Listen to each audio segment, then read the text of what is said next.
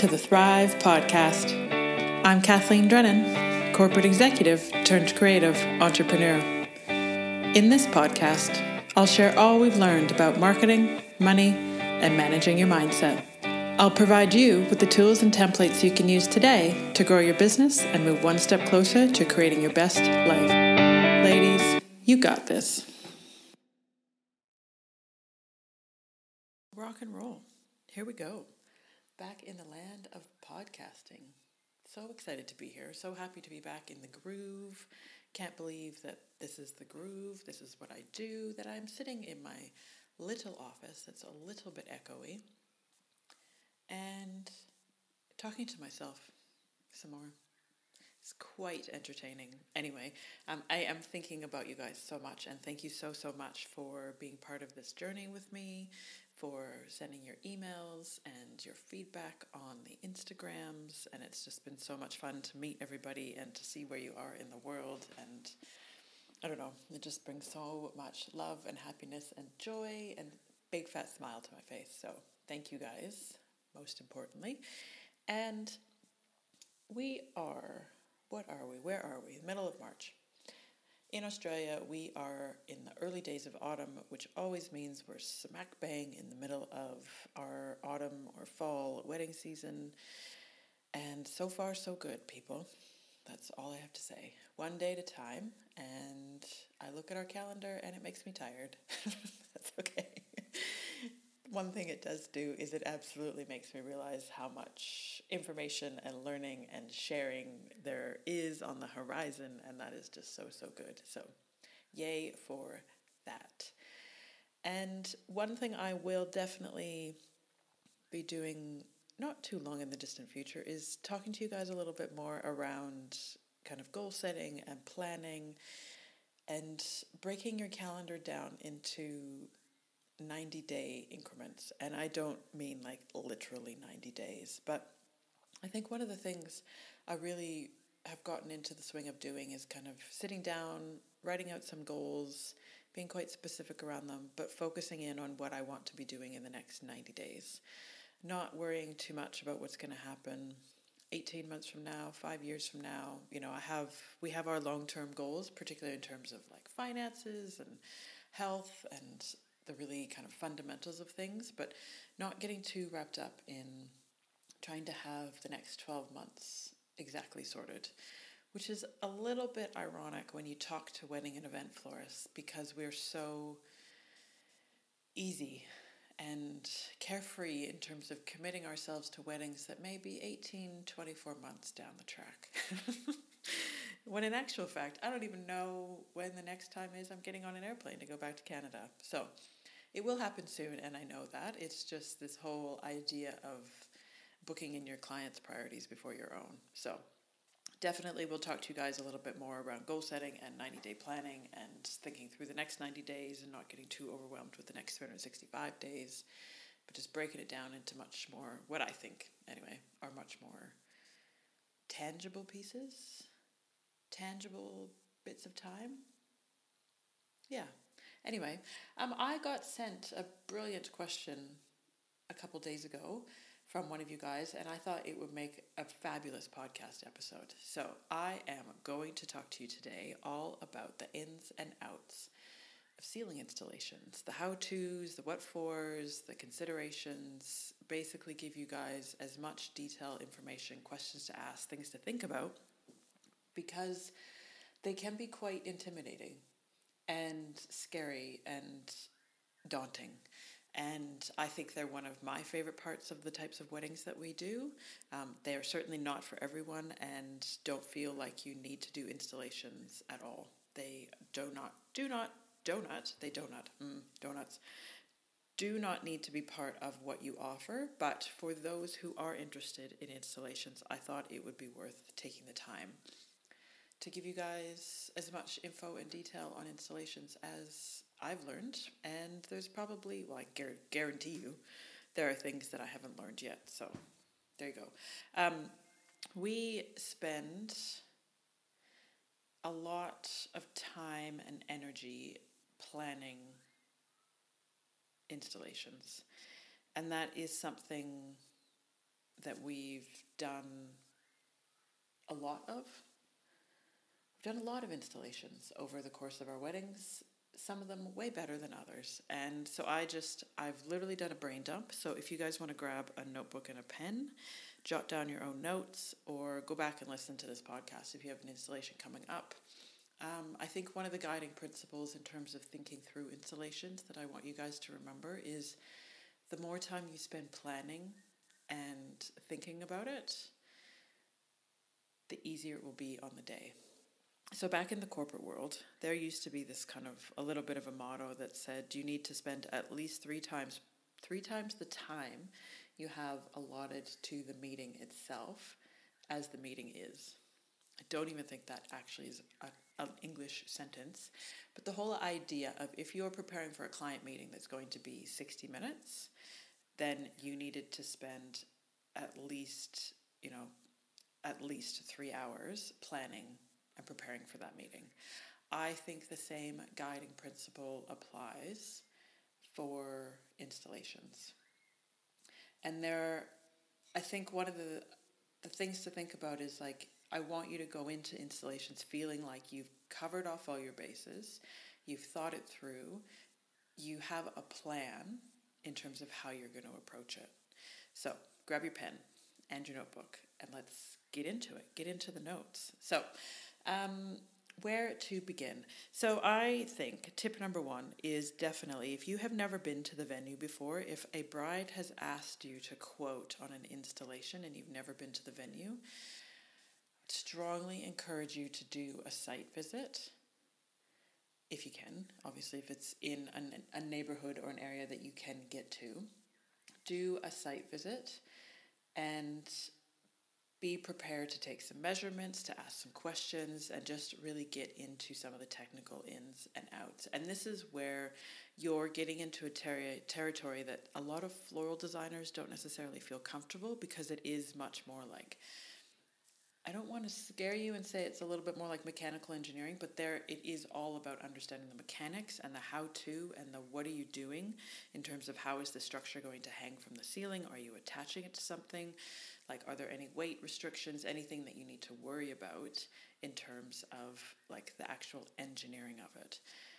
And that is something you need to think about long before you actually get into the physical design or you're planning your ingredients or anything is just trying to figure out like what what are the mechanics? What sort of engineering are you going to use to create this installation? So you may have a vision and or your couple may have sent you a reference photo to say we want to create something like this. So i think it's this whole definitely have some sort of like end goal in mind. You don't have to have everything figured out but just kind of going like oh, okay are we are we creating some sort of like you know, really lush and robust, really, you know, multiple feet long installation, or is this just around like more delicate ethereal foliage? Like, are there going to be florals in it? Is it just foliage? Like, just think through kind of very broad brushstrokes. What do you want the end goal to be? And then put in and talk to the venue and make sure you get in and have a site visit. And I would say do that before you provide the quote to the bride. If the bride is really pushing you to say, give me a cost, give me a cost, give me a cost, be very wary around committing to a dollar figure and 100% educate them on the process that you need to go through in order to come up with a cost. Because there are some kind of fundamental things that are going to impact how much you want to quote your couple for an installation. So, things to think about on your site visit. First thing is the actual physical access to the space. So, depending on the type of venue that you're doing this installation at, they may or may not have guidelines slash rules around when you can access the space to do the installation. For example, there are two venues that we work with a lot that also operate as full service restaurants during the day. So, luckily, they don't serve breakfast, so their full service doesn't start at one place, it doesn't start till 9 a.m. They just serve coffee from 9 a.m. The second place doesn't start, they need us cleaned up by 11 a.m. So, any ceiling installations that we do at those two venues, we have to be in between 7:30 and either 9 a.m. or 11 a.m., depending on the venue. That is going to have an impact on obviously your labor costs associated with the installation. It's also going to have an impact in terms of the mechanics that you're thinking about using. And I'll circle back and come to come back to that in a minute when I talk about the team and the mechanics involved in an actual installation, but just knowing that there is an actual like time limitation in terms of when you can have access to that space is going to have an on-flow effect, effect in terms of being able to create that installation for your client. So that's one thing. Time limitations. There are, we're very fortunate because then there are also other venues where we have access all day. You know, so then our production schedule or installation time comes down much more to our terms. When do we want to do the installation in relation to doing all the other things we need to get done on the day? So that's another consideration. I would then actually say the third consideration is if you're inside or outside. And if you're looking at doing a site visit and it's more for a ceremony space, definitely consider whether you're going to be in direct sunlight or if it's something that's under cover and have a look at kind of the typical weather conditions on the day because if you're going to be working in the heat you need to take that in, into consideration as well that creates a very real um, physical, mental, and emotional um, limitation on your setup, logistics, and timing. So, in thinking through a lot of these things, I am going to focus much more in terms of doing ceiling installations more often than not for reception or for like an indoor ceremony space. So, a lot of these things you can definitely translate into doing ceremony setups and ceremony installations, but I just thought I would really try and focus today in terms of doing ceiling installations thinking more specifically about receptions. So, if you're going to have, when you go do your site visit, definitely ask them around limitations and their requirements in terms of your bump in, so that's your setup time, and your bump out or your strike or your pack down time. Um, in a only in one venue where we operate are we required. I shouldn't say that. There's two venues where we're required to actually come back immediately after the reception to pack everything down because the venue then cleans everything fresh in the morning and starts anew. Almost every other venue that we work with allows us to then come back the next day. So definitely ask that question. So, timing. When can you have access to the space, and what are their expectations in terms of when you pack down?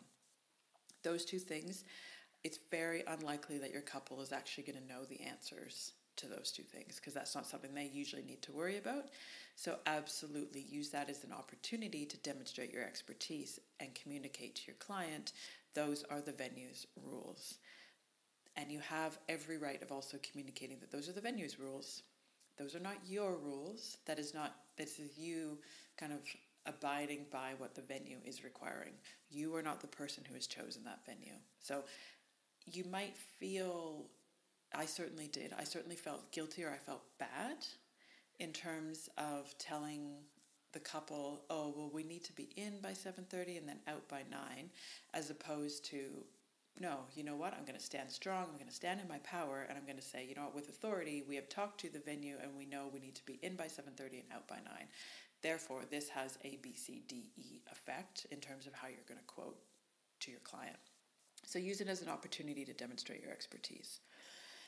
There's also, as you're conducting your site visit, what is your physical access to the space? So, a couple venues we need to park out back at the loading dock and come through the staff entrance, and as opposed to using any sort of like of the general public or customer entrance. So, just in terms of knowing we need to walk a little bit further, we need to drag things a little bit longer, we need to do a few more loads back and forth to the car. Those things will also affect the amount of time it's going to take you to do your installation. Then, when you actually get to the space itself that you're looking at that you're going to do the installation in, what are the like anchor points that sit in the ceiling? So, are there exposed beams? Are there chandeliers? Are there, um, in a couple of venues, there are like hidden, they look like ceiling lights, but they're kind of false false lights, I guess, or something like that, where they can just unscrew them and then like two giant chains fall down. So they've kind of installed the mechanics for you to be able to do these setups because they know that their clients, the people who have booked the venue, want that to happen. So they then made it a lot easier for the event production florist team to come in and look at these things. So, what kind of anchor points exist? definitely, definitely, definitely take a measuring tape with you. It is very deceiving how high things like a ceiling height are, how long beams are, the diff- the distance between things is also very deceptive because you might look at something and be like, oh, well, it's only two meters long. And then you start working on it and you realize, oh my gosh, there's no way we don't have nearly enough product to make this have the impact that we wanted it to have. So definitely take a measuring tape, make notes in your phone, take a little notebook, do something, be very methodical about it. Pretend, you know, that you work for a construction company, right? Like the guy's not going to give you a quote on, you know, changing a window to a door without coming in to actually measure the window.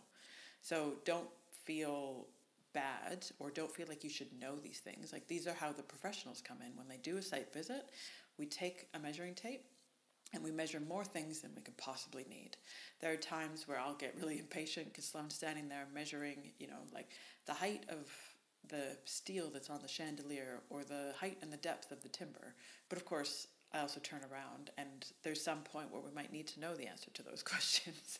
and of course, he's written it down and has all that stuff at hand because he knows he has enough experience to realize, oh, we might need to figure out, we might use this beam in something else. So while I'm here, I'm just going to measure all this stuff, keep it in a file in our Google Drive, and easy peasy, we have that answer.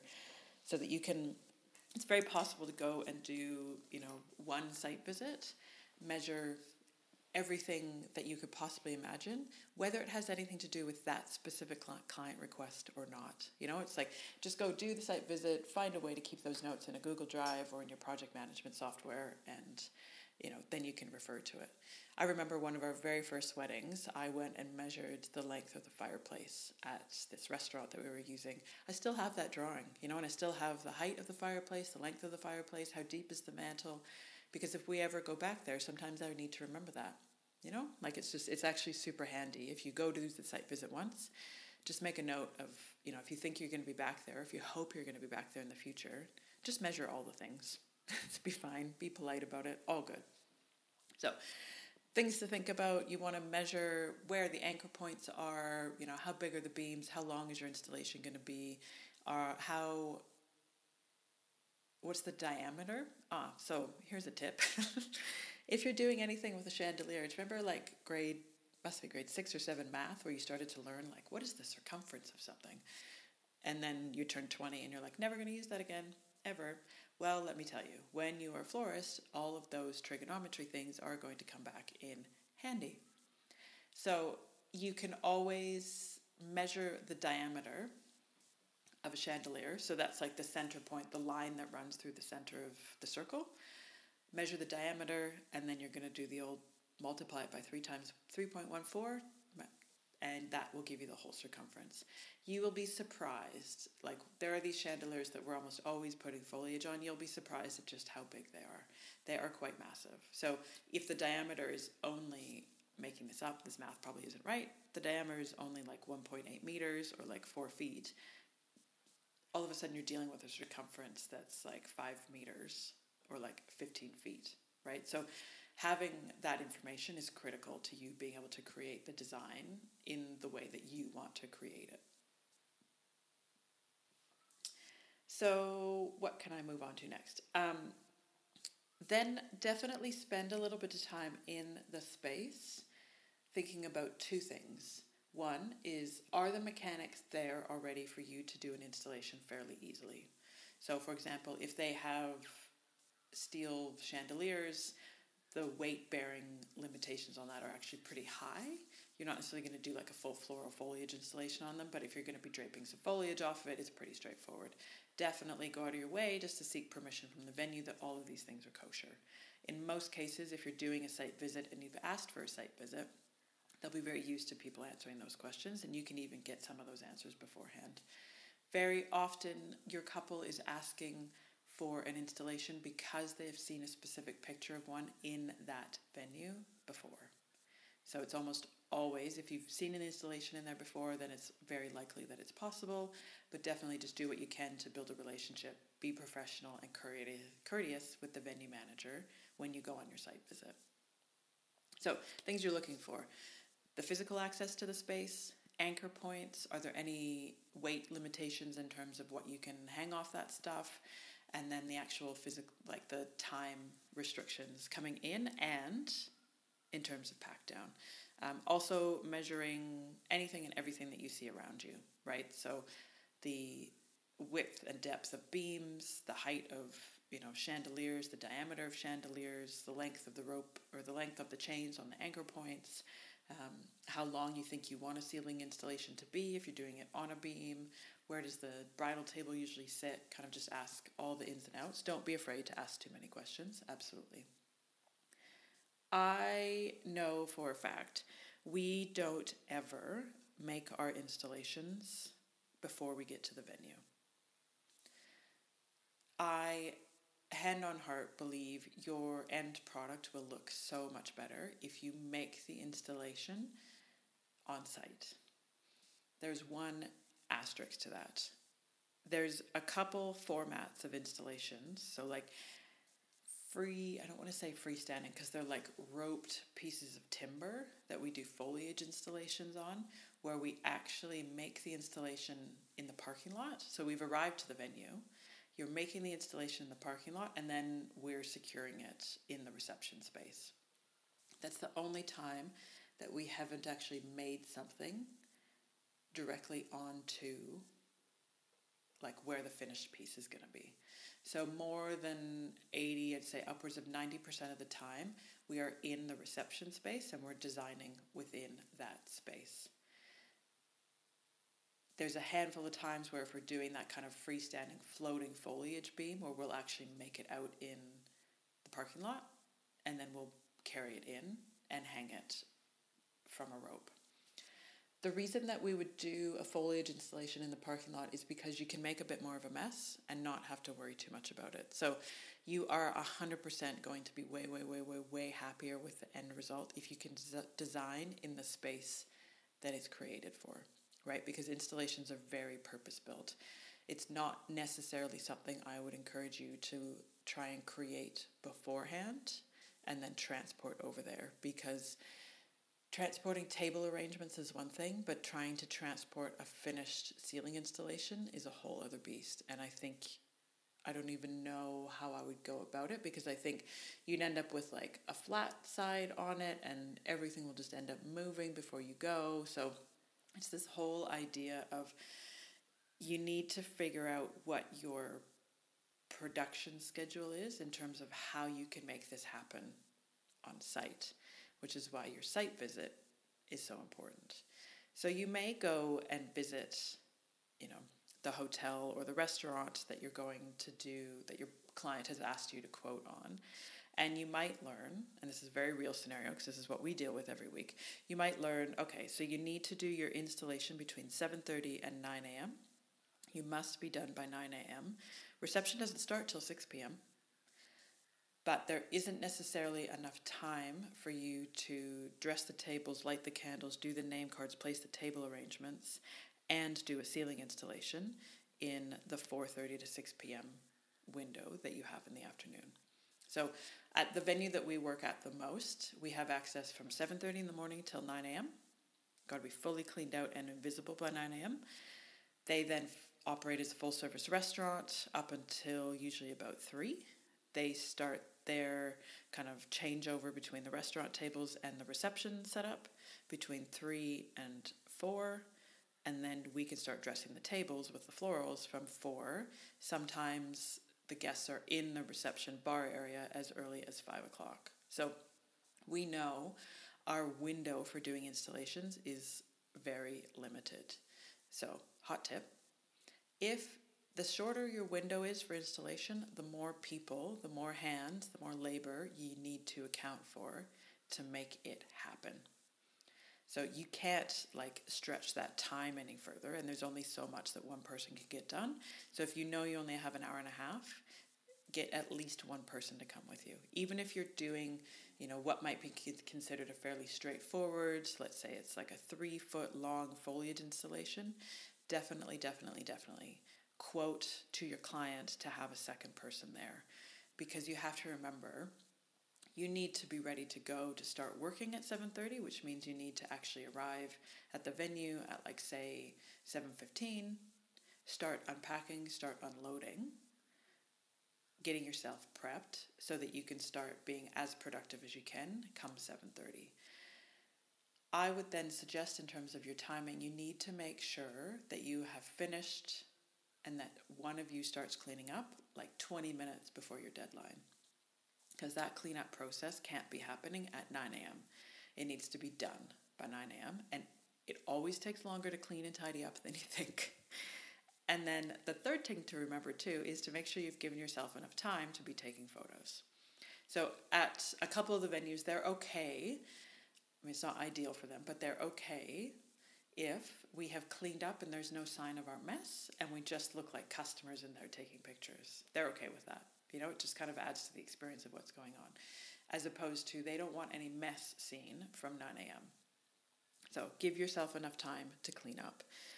And this is where I think, you know, after you've done your site visit, after you've started to map out, okay, what is your process for actually how you're going to make this thing? You kind of have to have it at least 50 if not 80% figured out in order to be able to provide a accurate quote to your client. So you'll have gone to your site visit, you'll come back with your information in terms of access time, physical access points, anchor points, your measurements and you'll have like your mechanical information. And then you'll have your reference point of like this is what you want the end result to be. So what you need to then do is marry together your vision for your end result with the like very tangible concrete mechanics of okay these are the fundamental bits i have to work with. I have an hour and a half to get this done to create you know let's say we want a piece that's going to measure five meters long or what is that, 15 feet long. And, you know, the client would prefer for it to be, you know, very floral heavy, but I have my instinct is I'm going to, you know, I'm going to provide her with two, if not three price options because I just want her to see that we can do, you know, we could just do all foliage, we could do a few pops of blooms, or it could be quite floral heavy, and that's going to have an impact on the price as well. So providing them with options is always a really good idea. And doing it so that you kind of you really have to sit down and do the math and figure out what your process is in terms of the mechanics and the installation in order to then tell your client here are some got here are some quotes in terms of how to actually make this happen. What can be incredibly frustrating, but it is all just part of the process, is that the client may not actually even really have their heart set on doing an installation but they might be just trying to figure out how much does this cost? Like there is no guidebook that anybody's telling these our clients you know installations start from $1200 or they start from $2400 or they start from $7500 like they don't even know that information. So in their head they might just be asking the question in terms of give me a ballpark price. You might then get frustrated because you're like well i've already gone and done the site visit. I've figured out all the mechanics et cetera et cetera et cetera I take the opportunity to go have a site visit and figure out the mechanics as much as a business development opportunity for yourself to build a relationship with that venue and to practice the art of figuring out what you want your mechanics to be as it is about potentially landing getting the job and doing the installation for that client.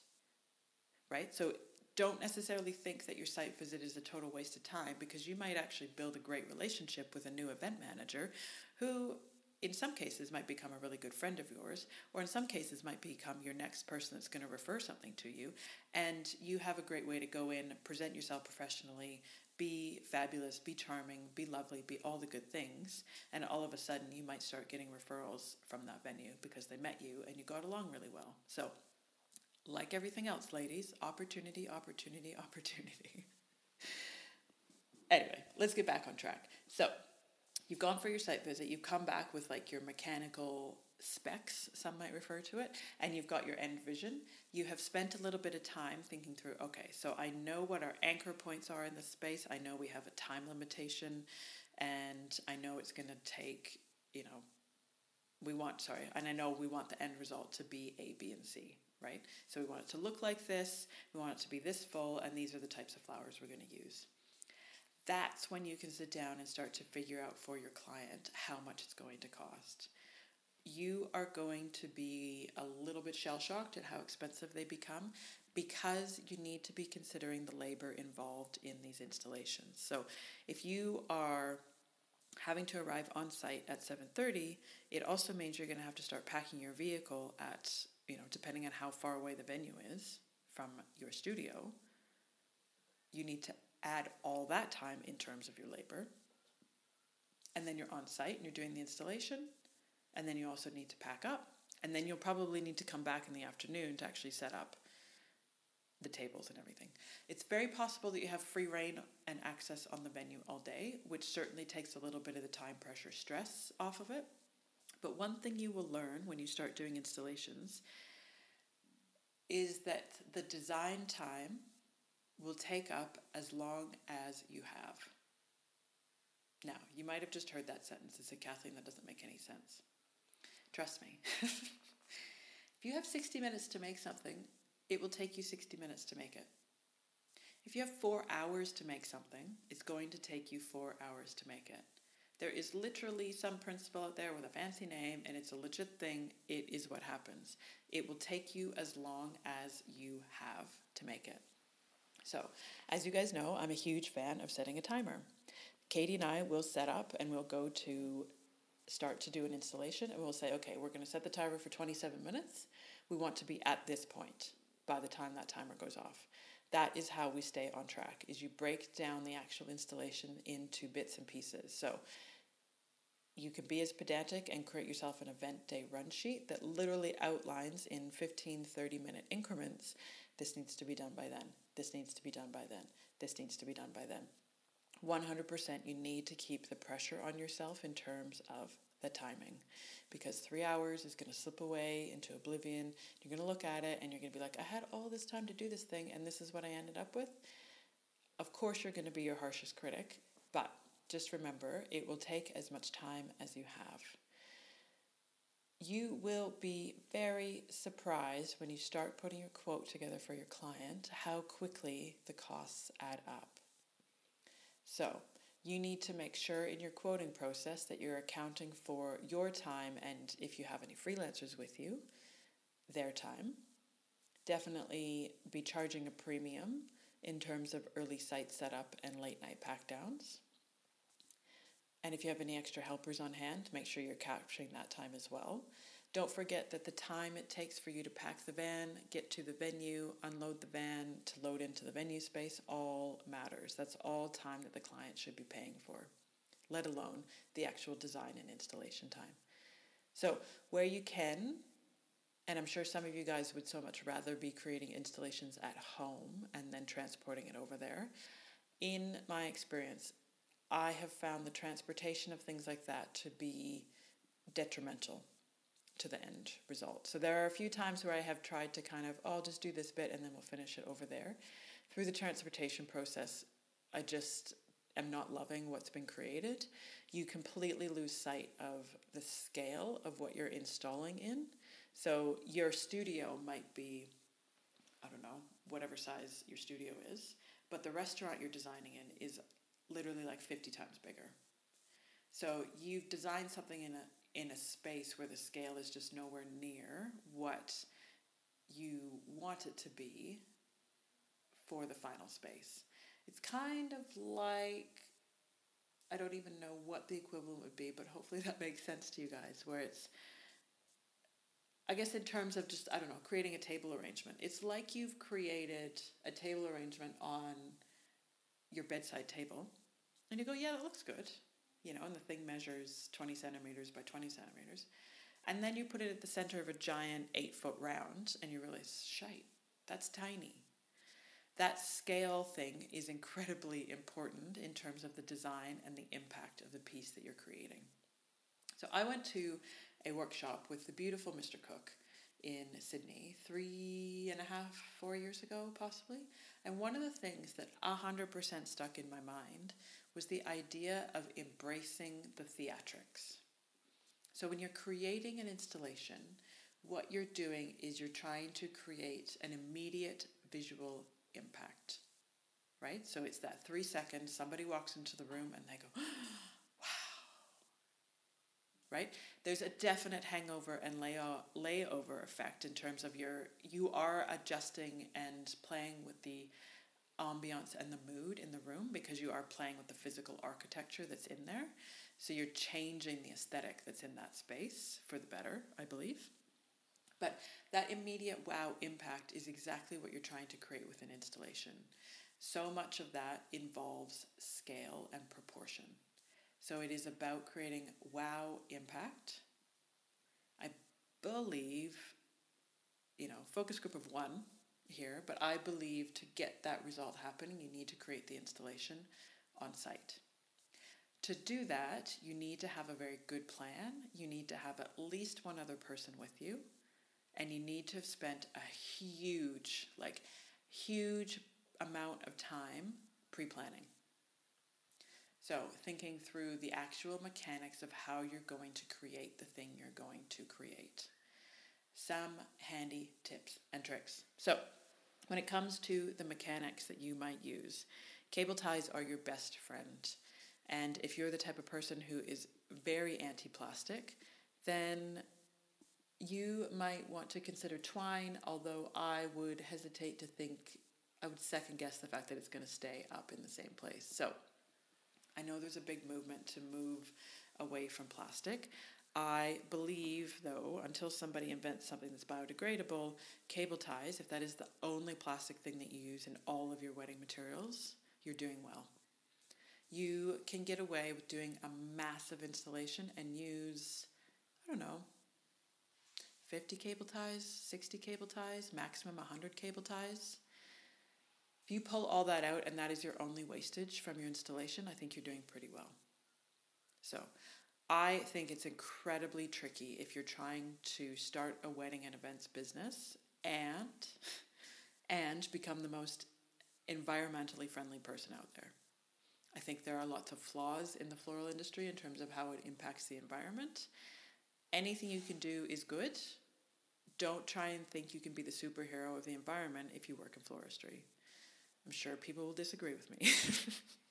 However, I strongly believe you need to give to cable ties a chance. So that's one thing I'll say about that. Um, if you are unsure as to whether a product will do well and last out of water, test it. All you need to do, like I'll sometimes take the dog out for a walk and be like, oh, that's pretty foliage. I wonder if it would last an installation. I'll just nab a couple leaves, a little branch, a little twig, whatever, and I'll rest it in our garage and I'll leave it there for two or three days. If I come back in two or three days and it still looks decent, it still looks good, you're fine. You're golden. So you really do want to figure out what foliages are going to last really, really well. And don't forget, don't forget, when you're doing a silly installation, it is almost always at quite a significant height. So it's at least two or three meters off the ground. It's always hotter up there, particularly if it's spring, summer, or autumn particularly if you live in a part of the world where it gets real hot. Even if the venue has air conditioning, it's always going to be warmer where the installations sit. Most of the time, your flowers and your foliage are going to be out of water, so you just need to put some consideration into how this product is going to last in that additional heat and in a situation where there is no water source for them. All it takes is a little bit of pre planning grab a little bit of foliage, leave it in a place for 48 hours, come back to it. If it's dead, don't use it. If it still looks good, you're fine. You're golden. So, definitely test out some of your ingredients before you do your installation. A couple other mechanical things you might want to think about. So, chicken wire, um, definitely to kind of get into that practice of creating those chicken wire pillows to use to create a frame. We use them more for florals as opposed to trying to create a frame with them for our foliage. With our foliage, we simply cable tie things to other things. When Katie and I would first do our first installations, we had like those little sausage oases. We had to figure out a way to hang them, and then we'd cut little itty bitty pieces. oh, the things we've learned. We would cut itty little bitty pieces to try and cover up all that oasis. Then we got our eyes opened to realizing, nah, you know what? Cut down really large branches of foliage, cable tie the things to the things. You will be amazed and so excited as to how fast you can make an imp- impact by having large branches of foliage cable tied to each other. Then you do need to go back and make sure that you've covered up any like random branch ends that are sticking out because nobody wants to see that. One of the fundamental things you learn in flower school is to always cover up your mechanics. So you want to go back and make sure that from a distance you can't see the cable ties and that there aren't any like sticks or branches or their bums are hanging out the back. My best kept secret, which is not a kept secret at all, my best trick for doing that is fake flowers and fake foliage. Good old everlasting. So we pay quite a bit of money for our artificial hydrangea, and then we have a container of artificial ivy, like they're bigger than clusters, and they're got to be a nicer word than a clump. but the so we've got a Tupperware of beautiful hydrangea, like would absolutely fool the average person if they just looked at it normally, like at eye height. And then we've got a container of artificial ivy. Almost always, the last thing we do is we'll go in and shove that stuff in the back of the installation to cover up any sort of mechanic that we might be using. One of the greatest benefits about using artificial flowers, and I think most, if not all, florists that I know who do large scale installations all have a selection of artificial flowers. A, we never tell our clients that they're artificial. They don't need to know what they what kind of sits behind the focal flowers within the installation. There's always going to be a mix of fresh flowers and artificial flowers. And the artificial flowers that we buy are incredibly expensive and really high quality. So you get what you pay for when it comes to artificial flowers we will always use them as the way to cover up the mechanics at the back because the heads of hydrangea that we have are like 30 centimeters in diameter. So you shove it in the back and it covers everything up. Beautiful. It's a beautiful thing. Um, other things that we've used. So if we're doing an installation and we don't want to have to, we kind of want to anchor it to our own piece of timber because sometimes, and this sounds weird, if you do, even if you're doing like a beam installation, you might be like, why would you put a separate piece of timber on there?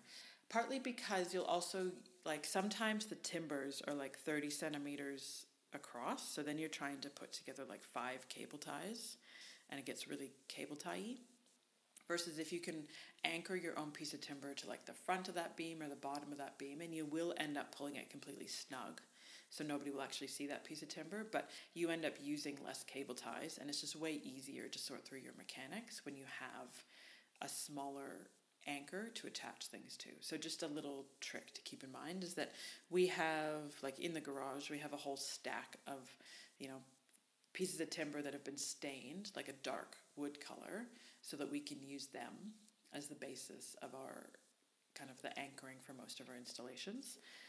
And I also trust timber way more than I trust a lot of other things. So Sloan errs on the side of making sure you could almost hang off of it in terms of how much product we can put on these things um, because we just don't ever want these things to fall on anybody's head. And so, other things to think about. So, yeah, timber frames. If you want to use flower foam, absolutely go for it. If you want to use chicken wire and vials, absolutely go for it. Test out your products before you actually create your installation just to see their shelf life outside of water. Um, metal. So we've got we've also got like metal strapping that we've used before. Um, definitely like ropes, chains if you need things to anchor from. Here's a little hot tip. I have no idea how to tie those super fancy, like, this thing's never going to fall down from the ceiling rope. But what you can do, we have, it's this white, or no, sorry, it's natural, like, I think it's just natural rope. They use it for securing something on boats, I think. It's not plastic, it's actual, like, cotton, natural jute or something you can just tie a double knot, which is never not necessarily the most secure knot that's out there. Tie a d- double knot and then bring the two ends of your rope together and just take one or two little mini cable ties and anchor them to each other so that you have like a second level of security in terms of knowing that not a that knot's not, not going to come undone because the cable ties are going to hold a lot of that sturdiness in place so don't feel intimidated or don't feel like you have to learn how to tie fancy rope knots. If you know how to, that's cool, but you don't have to. Definitely, definitely, definitely. This is so weird. go to YouTube and learn how to tie knots with fishing line. Another thing that you don't ever learn at flower school that you just have to make up, but don't ever show up to a venue and think you can use fishing line to hang your tea lights without having learned how to tie a knot with fishing line because it's very different to just tying a double knot. Your double knot's just not going to stay. hey, look at that joke. Your double knot's just not going to stay. Um, what else is on my list? Oh, yeah. So, the other thing you could potentially use if you need a round structure is just a hula hoop. You aren't necessarily going to get a huge amount of, like, there can't put a lot of weight on them, but you do get that perfect circle. So, if you, you can always spray paint your hula hoop and then put your foliage and florals on it so that you've created your own chandelier. I think you could always take a walk around Bunnings, Home Timber, Home Depot to figure out what other kind of mechanics or anchors you could use and just be imaginative. 100% be imaginative. So, what can I move on to next? I think that is kind of everything. I have covered a lot of details and hopefully that made sense for you guys. Um, let's just make sure I've gone through and touched on all the things. So, 100% before you provide a quote to your client, go do a site visit. Don't feel bad around telling them you have to do a site visit because you need to figure out and tell them some of the questions that you need to ask, right? Like what are the anchor points? How far away? What are the access times? What's the physical access that you have? What's the ceiling height? How what's the diameter of the beams? How long do the chains come out of the ceiling? What's the diameter and the circumference of the chandeliers? What are the restaurant's limitations in terms of when you can come in, when you can come out? And make a plan. Definitely make it your approach, make it your plan that you're going to create the installation on site. You can absolutely, if you're afraid you don't have enough time to do the installation in the space, it's better to take everything to the venue and create the thing in the parking lot and then transport it in. Ideally, you'd be able to have the team and the time to be able to do the installation in the space, but sometimes, particularly in your first few installations, you want to give yourself way more time, and that is totally fine.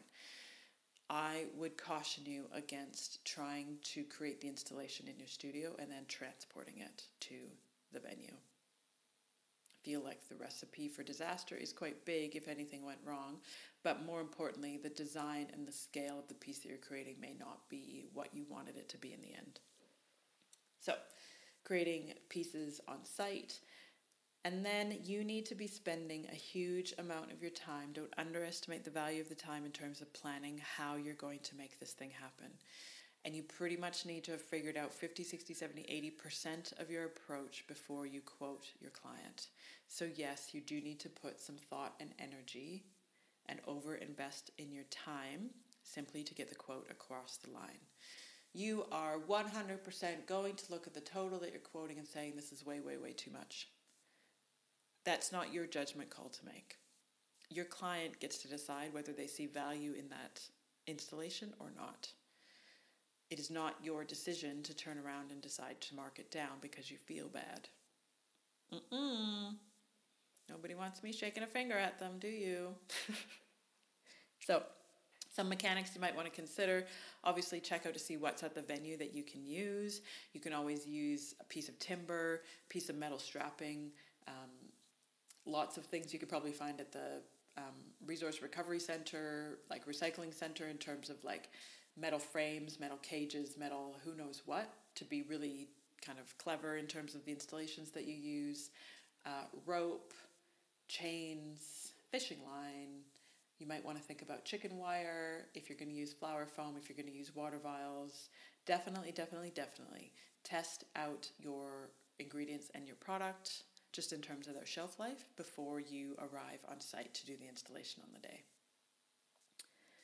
When you are thinking, oh, here's something, when you're thinking about doing your actual design, don't forget to work within three dimensions, right? So the whole idea of having something hanging up high and you just want to make sure that it comes that there's some movement that comes down, that goes out to the side, but that also comes forward.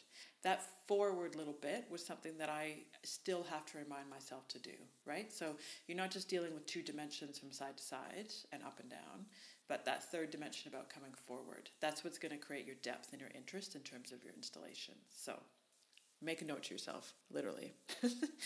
You are, in terms of your design and your mechanics and your installation, looking to create wow factor of the overall installation. Don't get too hung up on if you're standing with your head inside your installation and you don't like one little bit of it. Get down off the ladder and look at it from a distance. If in doubt, take a quick snapshot with your phone. It's going to speak volumes to you in terms of whether you like where you're going or you don't like where you're going. In an ideal scenario, in terms of how many people required to make this thing happen, I would say, regardless of what you're doing, probably you need to have two people on site. It is absolutely 100% possible to do installations on your own. You just need to make sure you have a huge amount of time because you need to arrive at the venue, you need to unpack the van by yourself, you need to set up your ladder, you need to set up your tarp, you need to sort out your mechanics, you need to do it all by yourself, so you need to have a really long period of time. 100% it is possible to do it by yourself. Just know that you can probably get it done in more, less than half the time by having another person with you. Mostly because you're going to spend a lot of time going up that ladder, attaching a piece, coming down that ladder, taking a look back. Going up that ladder, attaching a piece, coming down and taking a look back. Going up that ladder to move that piece to come down and have another look back, right? So all of that time you're spending moving up and going down the ladder eats up so much time in terms of design. So in an ideal scenario, you'd have a minimum of two people. So make sure in your quote that you're thinking that way. Whether you want to approach it that one person is doing the physical installation and the other person is directing it, or you kind of want to alternate, or you could possibly, it is totally fine too, because this is the way we tend to approach it, is Katie and I will both start in one place, then we'll kind of swap. And there is no, oh, I don't like this or I don't like that preciousness around changing things. It is 100% about the overall impact on the day do you like this? Don't you like this? Are we moving in the right direction? What are we thinking about shape? Is this working? Is this not working? So depending totally on who you're working with, right? Like if you're just if you've hired somebody to help you to help you be that second pair of hands, you very well could get them to be the person who attaches things, right? You need to be really clear in your communication and help them understand what you're trying to envision and trying to do, but getting them to actually be the physical attacher of it might be the best of your time, right? Because you need to point the design in the in the direction and the vision that you want to be going in. So that's my thought on that. Don't forget to make sure you're quoting for all the labor costs in terms of how you do the quote with your clients. Take a timer with you. If you have an iPhone, you have a timer on there. Set it for some arbitrary amount of like 27 minutes. Break your whole production window down into increments like that and make sure you give yourself enough time to clean up. Top tip don't forget to leave the place nicer than when you found it. I don't want to be associated with florists out there that decide to leave a freaking mess in the reception space. It makes us look bad. Nobody likes it. You're not going to win any favors. Do not be that girl. Make sure you show up with a broom, a dustpan, and a pop up bin and you clean up after yourself. Please. Please, please, please. Thanks. uh, yes, and don't forget to ask about your setup times, when can you have access to the space, as well as the requirements in terms of pack down. Yes. Don't forget to charge premium labor prices if they're early in the morning or late at night.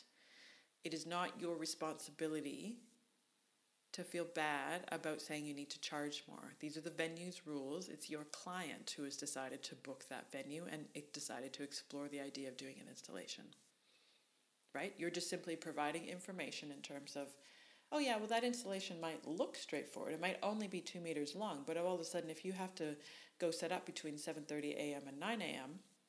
and you have to pack down between 11:30 p.m. and 12:30 a.m., it becomes expensive. So those are just pieces of information that you need to arm your client with to help them make a decision as to whether it's worth it or not. Yeah? Yeah.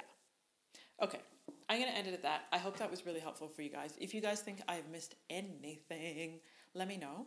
And as per the usual, I am now doing Q&A live on Instagram. So Instagram lives on Monday morning, Australian Eastern Standard Time. So send me your questions. definitely be following me at Little Bird Bloom on Instagram and DM me with your questions. Provide a comment on anything with a question. Respond to my Instagram stories, question button thingo with your questions, and always happy to help. Or send me an email and you can go to thrivepodcast.co. So T H R I V E podcast.co and there you can scroll down and there's a little place where it says I want to submit a show idea and it will just automatically email me. So that's fabulous. And my last request is if you know any flower friends who would benefit from all of this fun and enjoyment and information, share it with them. So loving meeting you guys and thank you once again for being part of this fun time. I hope this has been helpful. That is a lot of information, but don't forget you can always go back and listen to it again. So take some notes, enjoy yourself, have a beautiful day, and if anybody sees a unicorn, let me know. Love you. Bye.